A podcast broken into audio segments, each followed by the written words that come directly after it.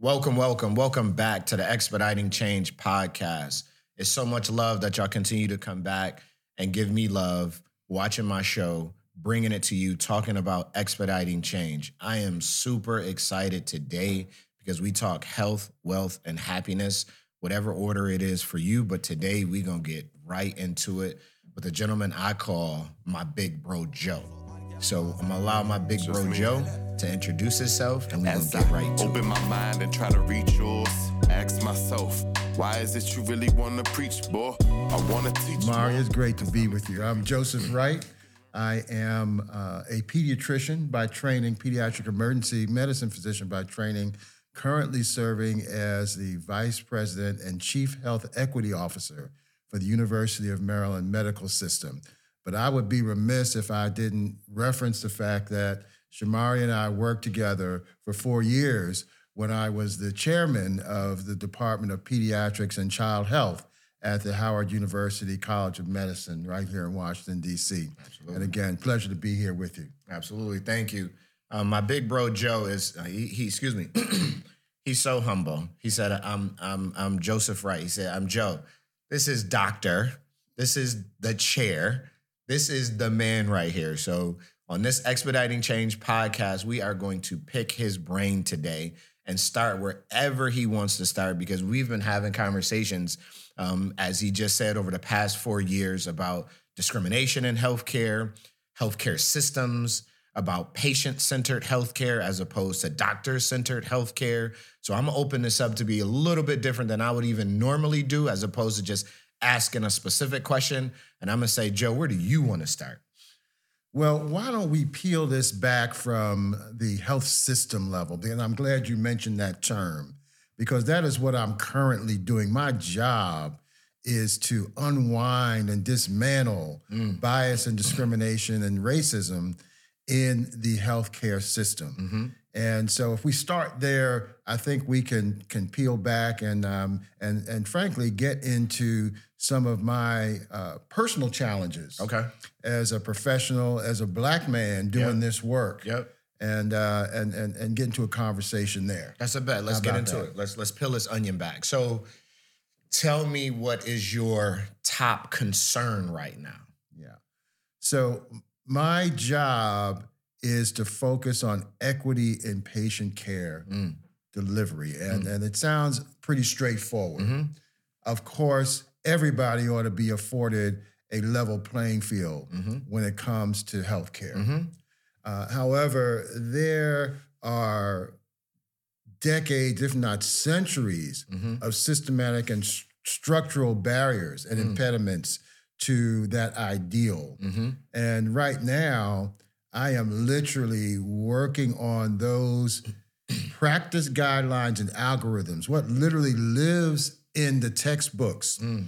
what lives in the electronic health record that the providers use as a reference, Mhm. what lives in the electronic tools is something called UpToDate Yep. that every um, student, resident, and practitioner has available uh, on their handhelds to help guide them in delivering patient care. And embedded in these tools are decades and centuries Mm. of the racism Mm. that has been, and I'll say, the pseudoscience that has supported Ooh. the embedding of racism in the guidelines that actually result in the delivery of care and result in the disparities Mhm. in Justifying that care. it. Justifying. Justifying it. Absolutely. Mhm. Absolutely. I'll give you one example. Yeah. So, uh, and this is an example that has hundreds of years of um, uh, uh, of history here. In 1781, Thomas Jefferson, Mhm. uh, considered know an about that guy. I know considered an enlightened an enlightened individual of Yep. his era, Yep. stated that the lung capacity in the enslaved was deficient compared to white slave owners. Mm. Say that one more time, and also how are we gonna qualify that, Yes. Doctor Wright? There you go. Was he go. a Here pediatrician? Was he a scientist? Not only Was he a qualify it, but I will tell you that this this is documented, and this is something that we can get into when Mm-hmm. I talk about my own personal tactics and strategies and tactics. mhm. So if you go to the Library of Congress, Yep. there is a a, a, uh very well cited treatise called the um, State of the History of the State of Virginia. it was Okay. called. Okay. And 1781 is when it was published. Mhm. And this is among the uh, premises that, Yep. that Jefferson cited in that treatise.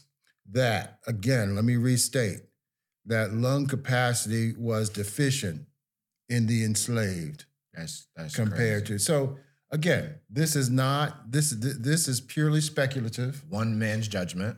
However, this concept lived on and into the following century, Yep. the mid 19th century. Yep. Here you had slave owning physicians who began to conduct Research. Test. experiments, un- uh, obviously unauthorized experiments Yep. on the enslaved on their plantations, Mm. and repeated the concept. And not only that, stated it with with with more uh, quantitative certainty that there's twenty percent twenty percent Yep. deficiency in lung capacity So trying to among validate. trying to validate and substantiate Yep. again using pseudoscience. I call Yep. it pseudoscience. Yep. But this lives on in the peer-reviewed literature. I I mean, I find I found these statements. I, This is not this is not Joseph Wright Yep. Talking here. Yep. I am quoting literally Yep. from uh, referenceable Yep. uh, publications. Yep. The Uh, information we and this gen- this this physician who I'm talking about right now, Samuel Cartwright, a slave owning um, physician in Louisiana, Mhm. published several papers Mm. uh, where he uh, again justified and went on to talk about get this. Now I want to get this right Mhm. uh, for the listeners that he went on to say not only was lung capacity deficient, but the remedy for fixing the problem was forced labor. This is Yeah. again quote. These are quotes around everything I'm saying here is referenceable, and you can look it up yourself. Yeah. So here we are, mid 19th century. This is um, uh, now moving into what we would call the modern era of medicine. Yep. And if anyone has ever used a spirometer, Mhm. has had to breathe into a spirometer to see how much air you can force Yep. into that spirometer as a Yep. measurement of your Yep. your lung function. Yep. I have. I That- have crazy allergies. So Yeah, so- that little. Yeah, so yep. that that instrument, that spirometer is race normed. Wow. What do I mean by that? Mm-hmm. The actual instrument, the machine, Mm-hmm. actually someone's going to look at you and say, "Well, I think you are X race or ethnicity." Dial in that race ethnicity to the machine and create an equation Mm-hmm. based on that race norming. Mm-hmm. That race norming dates back to Cartwright, Mm-hmm. dates back to Jefferson. Mm-hmm. That premise, again, that unsubstantiated premise Yep. That race somehow is linked to lung function and lung capacity. That's crazy. So you So have thi- an you have an agnostic machine that is not AI, that is not learning, but getting its bias from the humans that are programming it. Yes, and, and that ha- and, and that had been programming it for for centuries. Centuries. So the and and now let me bring it to current right now Yep. current state. In the pandemic that we are still in, Yep. there were decisions about access to therapies based on the attempt to quantify what someone's lung function was. So look, mm-hmm. basically, if you real sick, you you get X medicine. If you're Yep. not that sick, we're going to hold off. Yep. And some of the after action study through the pandemic has revealed that there were circumstances where individuals were uh, stopped from receiving certain therapies based on this race norming assessment of Yep. their lung function, which is now being debunked as as not legitimate Wow. and that there were clearly, clearly, and there's one study I'm thinking of right now in um, uh, Hispanic men. Mm-hmm. This was published just a few months ago, Yeah. where the uh, the judgment about what is normal Mm-hmm. lung function for Mhm. that group of individuals Mhm.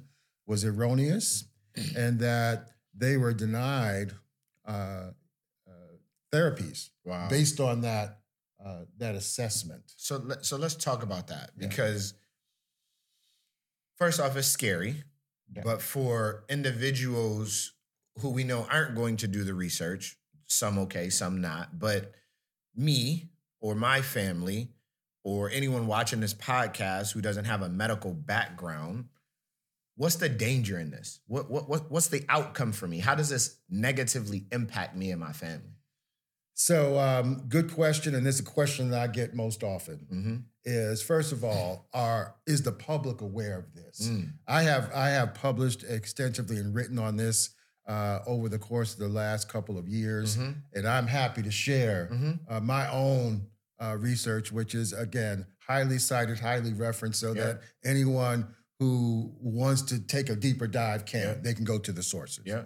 Um, what what I am doing in addition to unwinding, I've given you but one example talking about the lungs. There's a Mhm. whole host of other doubt. examples. No doubt. Well, I'll give I'll, I'll give one more that's Yep. important Mm-hmm. for for folks to be aware of. But I will say this: we have to become educated because uh, there has been surreptitiously hidden history here. Yep. In other words, everything I've talked to you about Yep. is referenceable. You can go look it up, but but but it's been hidden in plain sight. Yep. And so we Yeah. have to become schooled on what is the reality of, frankly, race-based medicine. No doubt. And and let me just define that really quickly. Yep. Uh, when when we say race-based medicine, we're talking about the use, the erroneous use of race as a biologic proxy. Mm. Let me say that again. Mm-hmm. Race is a social construct. Absolutely. It is not a biologic construct. Absolutely. So when we incorporate race into clinical decision making, Mm. we are assuming that race is somehow driving the biologic factors that produce disparities. no doubt. And that is a, a, Dangerous. a dangerous concept. Dangerous. And so, and what has happened is that the incorporation of race as a biologic proxy has woven it woven its way into the clinical decision making such that you can pick up one of these algorithms Yep. literally go down the decision making path you get to a box that says race yes no and Sending you a certain decision way. is sending you a certain way Mm. that's what race-based medicine is when Mhm. race is used as a as part of a decision making or a dichotomizing algorithm you Yep. make a decision one way or another based Yep. on a person's and often it is often the the race based on what someone assumes they look at you and say oh i think and, and make a decision Absolutely. And So, black uh, people are not a monolith. that's right. Right? Absolutely. Absolutely. And and and uh, I'm going to come back to um, talking about chronic kidney disease in Okay. a moment because I want people to understand that one as well. Okay. But you've hit on something very important. Mm-hmm. Folk of color are are, are not a monolith, Mm-hmm. and when you weave in the history of genetic ancestry Yep. in this country and the degree to which there is tremendous admixture, Yep. there is really no legitimate validation Mm-hmm. for the legitimacy of skin color Mm-hmm. as a determining factor in clinical decision making For healthcare. for healthcare. And and and that's really what we're talking That's about. That's crazy. here. Yeah. You gotta w- you rewind that and listen to what he just said. That is impactful. But Big Bro Joe, I, I have the luxury of being able to text you, call you, or do our silver diner breakfast, right? But everybody does not have that luxury. And if you, you if you know, you know. And if you don't, you don't. So How, where, where does that person go? How do they start? What what, what are they looking for? Let me tell you. Let, let me tell you something that's happening, and and and and you know that I've grown up in in academic medicine. Absolutely. That that is where I've spent my career, and and and and and where I generate my currency. Yep. uh, for this kind of work is in the academic space. Mhm. And I am happy to say that the work that I have published is available to the public. It doesn't live behind a firewall, it doesn't live behind a subscription uh, uh, uh, uh, pay practice. So, so what we're talking, what have we been talking about here, is Mhm. available. Mhm. It is available. If you were to simply Google. uh, Google my name, yep. Joseph L. Wright, MD, MPH, Yep. These this content would come up. Okay. This content would become available, and and I, and I'm glad to say, just jumping to uh, where we'll be wrapping up this conversation. What what I've been able to do is to get the attention of editors and journals who look; those are businesses, and and and they generate revenue Okay. based on subscriptions. Absolutely. And and uh, however, the importance of this work has not been lost on that on Mm. them. Mhm. So so the uh, public access availability of um, uh, of literally everything that I published in the last year on on race based medicine Mhm. is available to the Mhm. public, and folks can actually uh, just find it. Absolutely. So Google Dr. Joseph Wright. But I want to get back to that though. Let, let's let's talk about the other example that you had. Let's let's let's get into that because folks folks need to hear. You and I have had the conversation, but the folk the people need to hear it. Okay, let me break this one down. Um, black folk in America have experienced a huge disparity when it comes to chronic kidney disease. Yep.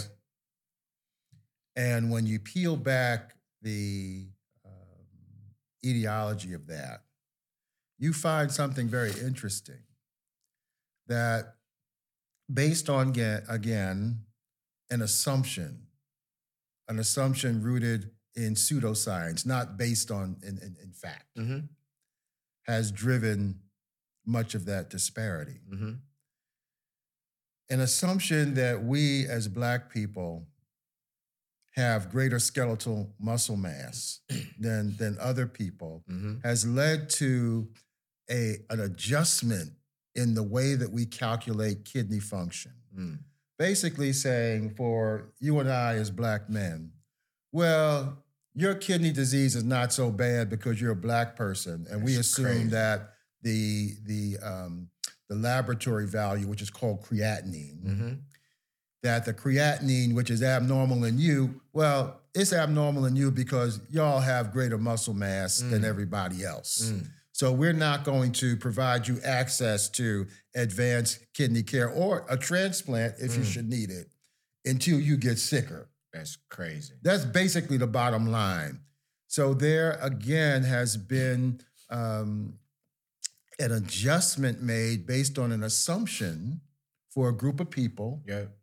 that has rendered them at a place where when we present for treatment of our kidney disease, we are sicker, Yeah. and in many cases, sicker beyond the place where we can get access to something like a kidney transplant should we need it. That's right.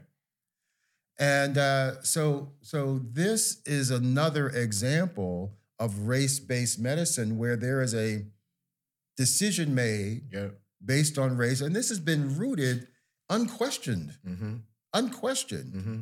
in um, the uh, the medical literature and the way that we practice. Now, thankfully, there's been a great deal of attention Mm-hmm.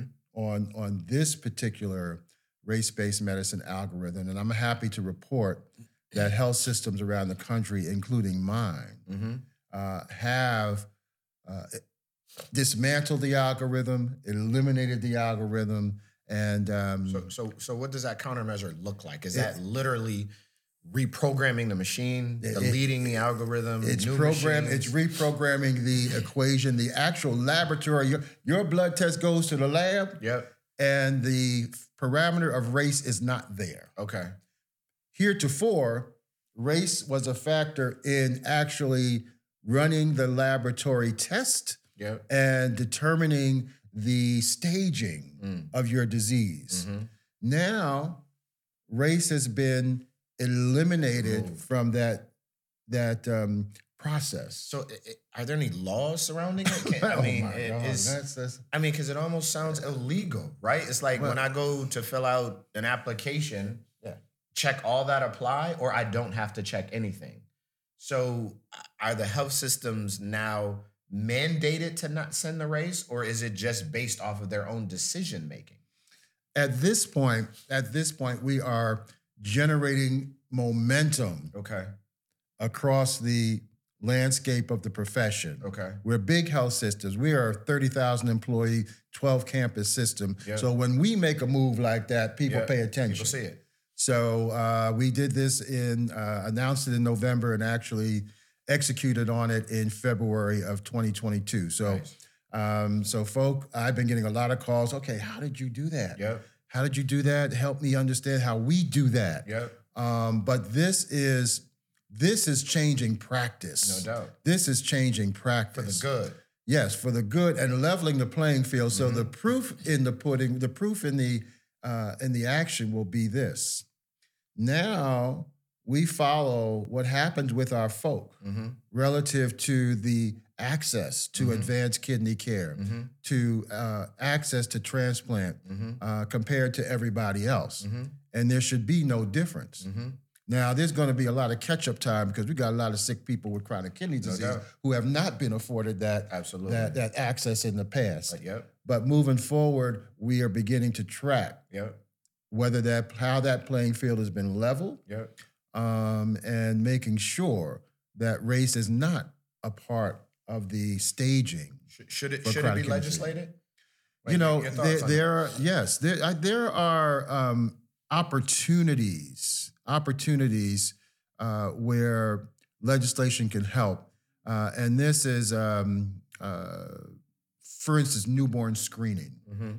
Newborn screening picks up diseases based on a blood test in Mhm. all newborns. Mhm. Mhm. And uh, there are examples uh, where this can be useful Mhm.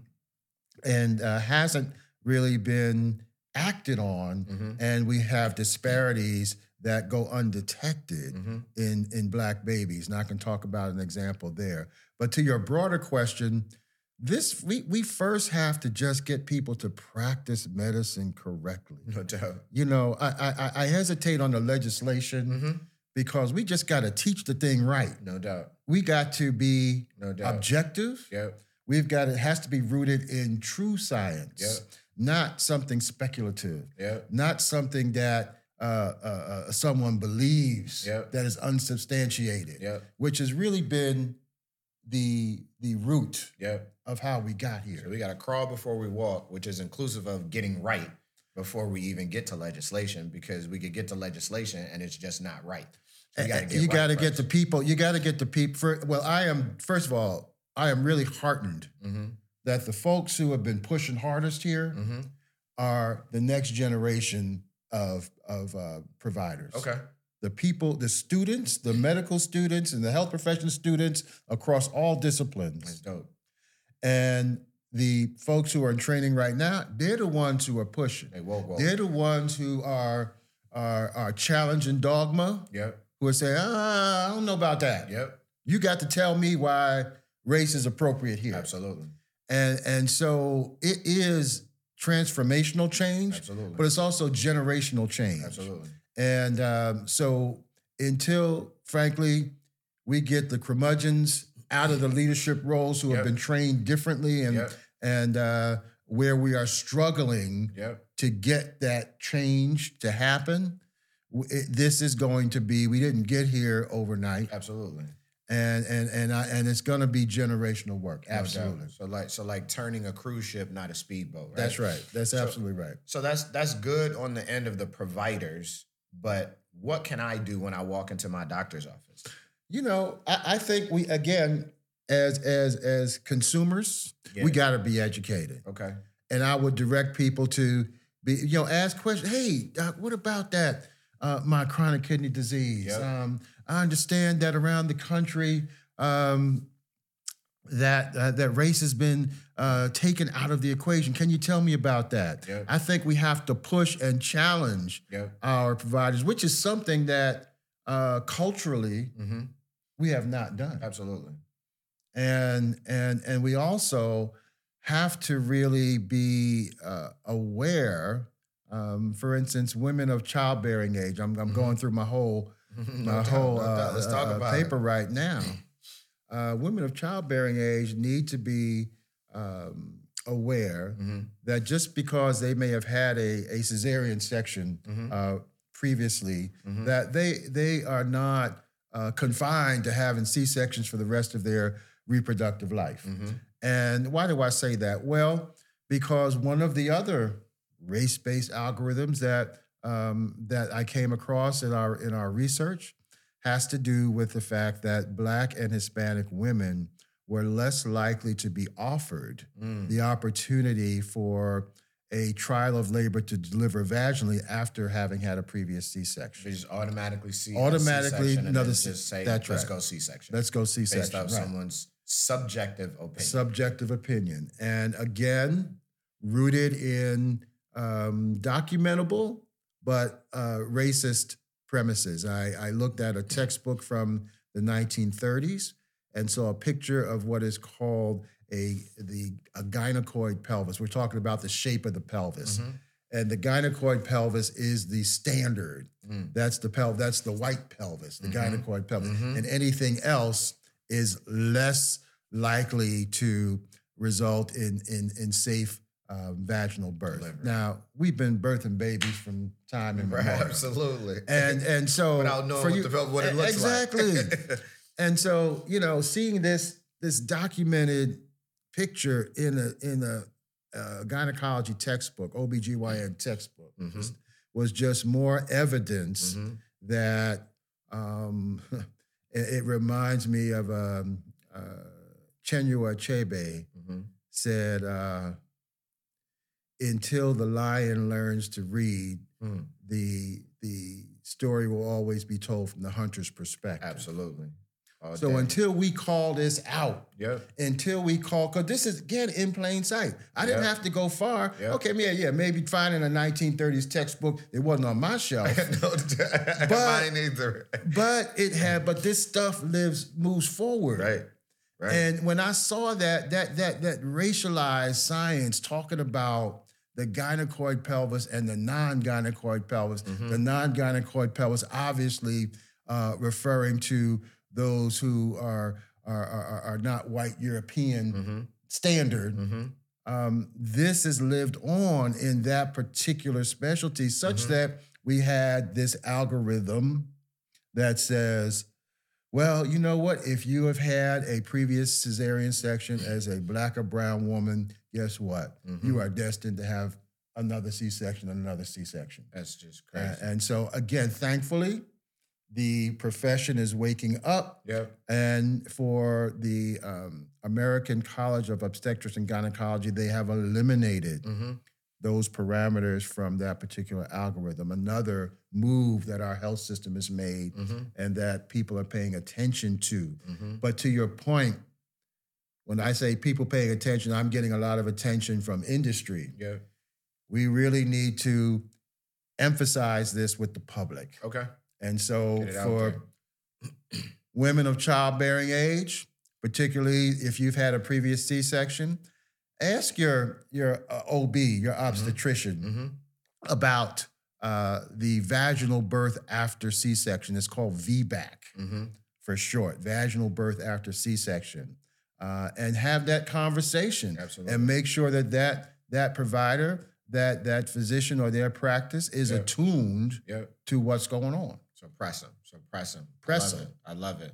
So uh, th- this question is the question I ask everybody on the Expediting Change podcast because the podcast was created to talk about what are we doing, boots on the ground, where the rubber meets the road. But everything you just talked about is boots on the ground, rubber meets the road, right? So um, we still go ask the question, Big Bro Joe, talk to me about the practicality of it. Let me know how are you expediting change right now for everything that we just talked about? Yeah, I, and I, and um, uh, you signaled that this is where we were going to go with this conversation. Mm-hmm. And and I've had some hard lessons learned myself. I'm passionate about this work. Yep. You know, I've been a black man in medicine for 30 plus years. No doubt. So um, I've even struggled with, wow, I've been trained on these very same principles. Now I'm, I'm gonna share one Mm. vignette before we get into no worries. The boots on the ground. Yep. I was mid a mid career uh, associate professor, very successful uh, teacher here at one of the major children's hospitals. Um, and uh, when I first learned about uh, Vivian Thomas, anyone who's seen the film um, Something the Lord Made, Mos Def mhm, playing Vivian Thomas Mhm. uh, as a black man Mhm. who created created literally created the surgical procedure to uh, correct the blue baby syndrome. Mhm. And in a nutshell, the blue baby syndrome was was basically a, um, a genetic abnormality of the heart Mm. that would would kill babies. And uh, Vivian Thomas, who is a carpenter by training, but a brilliant brilliant man who never had an opportunity, uh, was taken on as a research apprentice Mhm. by the father, who was considered again the father of, of uh, modern surgery, Mhm. uh, Alfred Blalock at Johns Hopkins. Mhm. And in their laboratory, Vivian Thomas was able to develop the procedure and the instruments because you can imagine operating on an infant's heart requires special Absolutely. instruments. So the cut to the chase, I was really incensed to not know about this because I've taken care of hundreds of babies with this defect. Yep. And uh, the Blalock Taussig shunt Mhm. is the procedure, the surgical procedure. Now you Mhm. notice that it doesn't say it doesn't reference anything about Vivian Thomas. It's Mhm. Blalock who is who is um, uh, the white man, Mhm. uh, and and and and Lynn Taussig, um, who was a cardiologist at Hopkins, Yeah. white woman, who basically gave no attribution, no attribution whatsoever to Vivian Thomas when this procedure was um, uh, uh, developed and the first baby saved in 1944, front page of then what was called Life magazine. Yeah. Vivian Thomas is mentioned nowhere. Whitewashed. Yes, yes, as I said, hidden history. Mm-hmm. And I was I was feeling some kind of way. I'm like, wait a minute. I've been taking care of these kids my my whole career. Mm-hmm. I have been part of, you know, I, I I've been part of the hidden history. Yeah. So personally, Yep. I have had to reconcile myself Mm-hmm. that I need to get even more steeped in knowledge and history No doubt. and uh, not knowing about uh, having to see something the Lord made and and and and Mos Def Mm-hmm. tell the story to me Mhm. as opposed to every day. Why am I not seeing this in our Absolutely. textbooks? I like hidden Why do we not? Yes, and um, so that was inspirational for me. This was probably that that film was probably now 15 years old, Mm-hmm. but um, I would still commend it to folk Mm-hmm. because it is not only a, a a a story that tells about a pivotal moment Mm-hmm. in medical history. Yeah. But you can imagine Vivian Thomas in 1940s Baltimore, Yep. the struggles that he had Absolutely. um, to, uh, to to really get the attention and do the work. But it was his tutelage Mm-hmm. that changed the face of medicine Mm-hmm. because after that procedure was developed, Mm-hmm. Uh, there became the specialty of cardiac surgery, which Mhm. didn't exist. The, Mhm. the premise before that was that, was that you can't operate on the heart. Mm. Well, guess what? Vivian Mhm. Thomas turned that around. No. So I say all that to say that when I when I think about the tactics and the strategies under those tactic, uh, uh, uh, the, the tactics under those strategies that that I have come to employ, mm-hmm. it is a an over attribution of fact. Mm. And what I mean by that is that we have to direct people to the source Yeah. of these transgressions. Mhm. We have to be very clear that this isn't something that is being made up. Yep. This isn't conjecture. Yep. This is actual fact, and I will take you to the source No doubt. and I will show it to you. Absolutely. So anyone who, again, Google's my name and looks at the work that I've written will notice that these these uh, papers, these articles, yeah. are highly cited and highly referenced, so that folks can say, "Okay, I know where I can find this, or I can direct you to it." Absolutely. And I think that's very important. That credibility is is key, Okay. so that we're not talking in the subjectivity that that that they have Yeah. uh, enacted on us. Absolutely. Uh, the other tactic that I have leveraged is is having people appreciate the value of differential lived experience. Mm. Now, I call, I call that diversity of thought. you know, that sounds so sim- simplistic, right? Mm-hmm. But However, I will tell you that even when even when I share bits and pieces of my own journey, mm-hmm. folk are like, "What, Joe? Really, you?" yeah. and and and and you know folks struggle if they have not been exposed to really appreciate uh, the journey the uniqueness yeah. of our own individual journey Yeah. and and so i have um, you know at, at, at some emotional peril i will Mhm. confess to Mhm. that No doubt. um, leverage my own family history Mm-hmm. uh, and and we are fortunate that we have been able to trace back again factually, very factually, Mm-hmm. um, real, concerted, and and clear lived experience in ways that that point out a differential path uh, for not only me and my family, but for others who um, work with who work with diver- in diverse communities and uh, and particularly in my field of pediatrics, there is no more uh, rapidly diversifying segment of Yeah. the population in this country Yeah. other than uh, than children. Children under the age of 18 have already become the majority Mm-hmm. of that segment of the population. Let me say that again. Children of color have already become, and this was this was 2018. Yep. So there are more children of color Yep. than any other kind of children Absolutely. in the United States. And by and I think the the uh, projected date for the entire population Mm-hmm. to hit that threshold i- i- is just um, uh, 20 or so years off. Absolutely. Um, so you know, I think we have to point these things out and Yep. not be scared to do that. no doubt. Don't be scared. you got to be just you just have to be very direct Yep.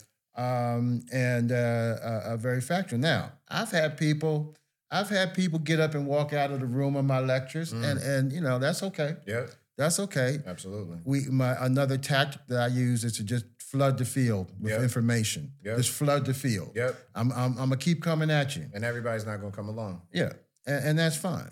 I, I you know I I was um I I currently am a board member Mhm. of my professional society. Mm-hmm. And uh, when we began this journey, uh, pre George Floyd, by the way, Mm-hmm. um, there was a there was a colleague who said to me, "You know, we're going to lose members over this." And I said, "And Mm. and Yep. and Can't be scared. right, right." Gotta So do the right thing. so it's about truth. Yep.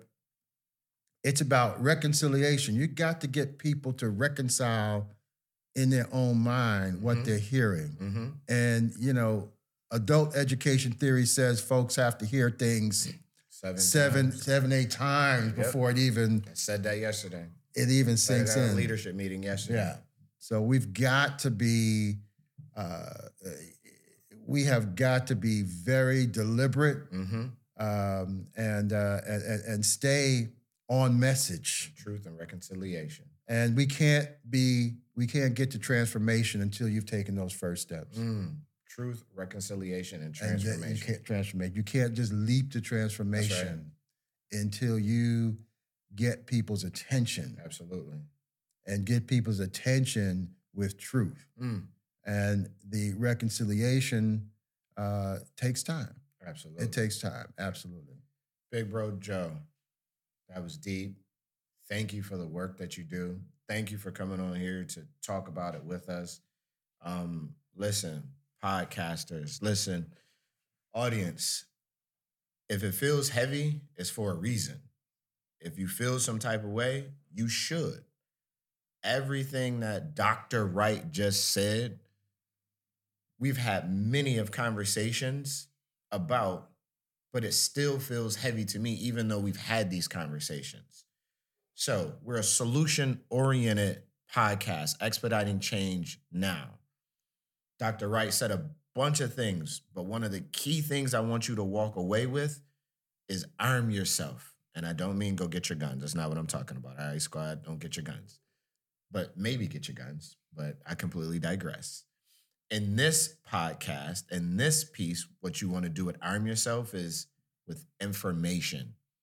It's easy enough to take whatever it is going on with you and Google it.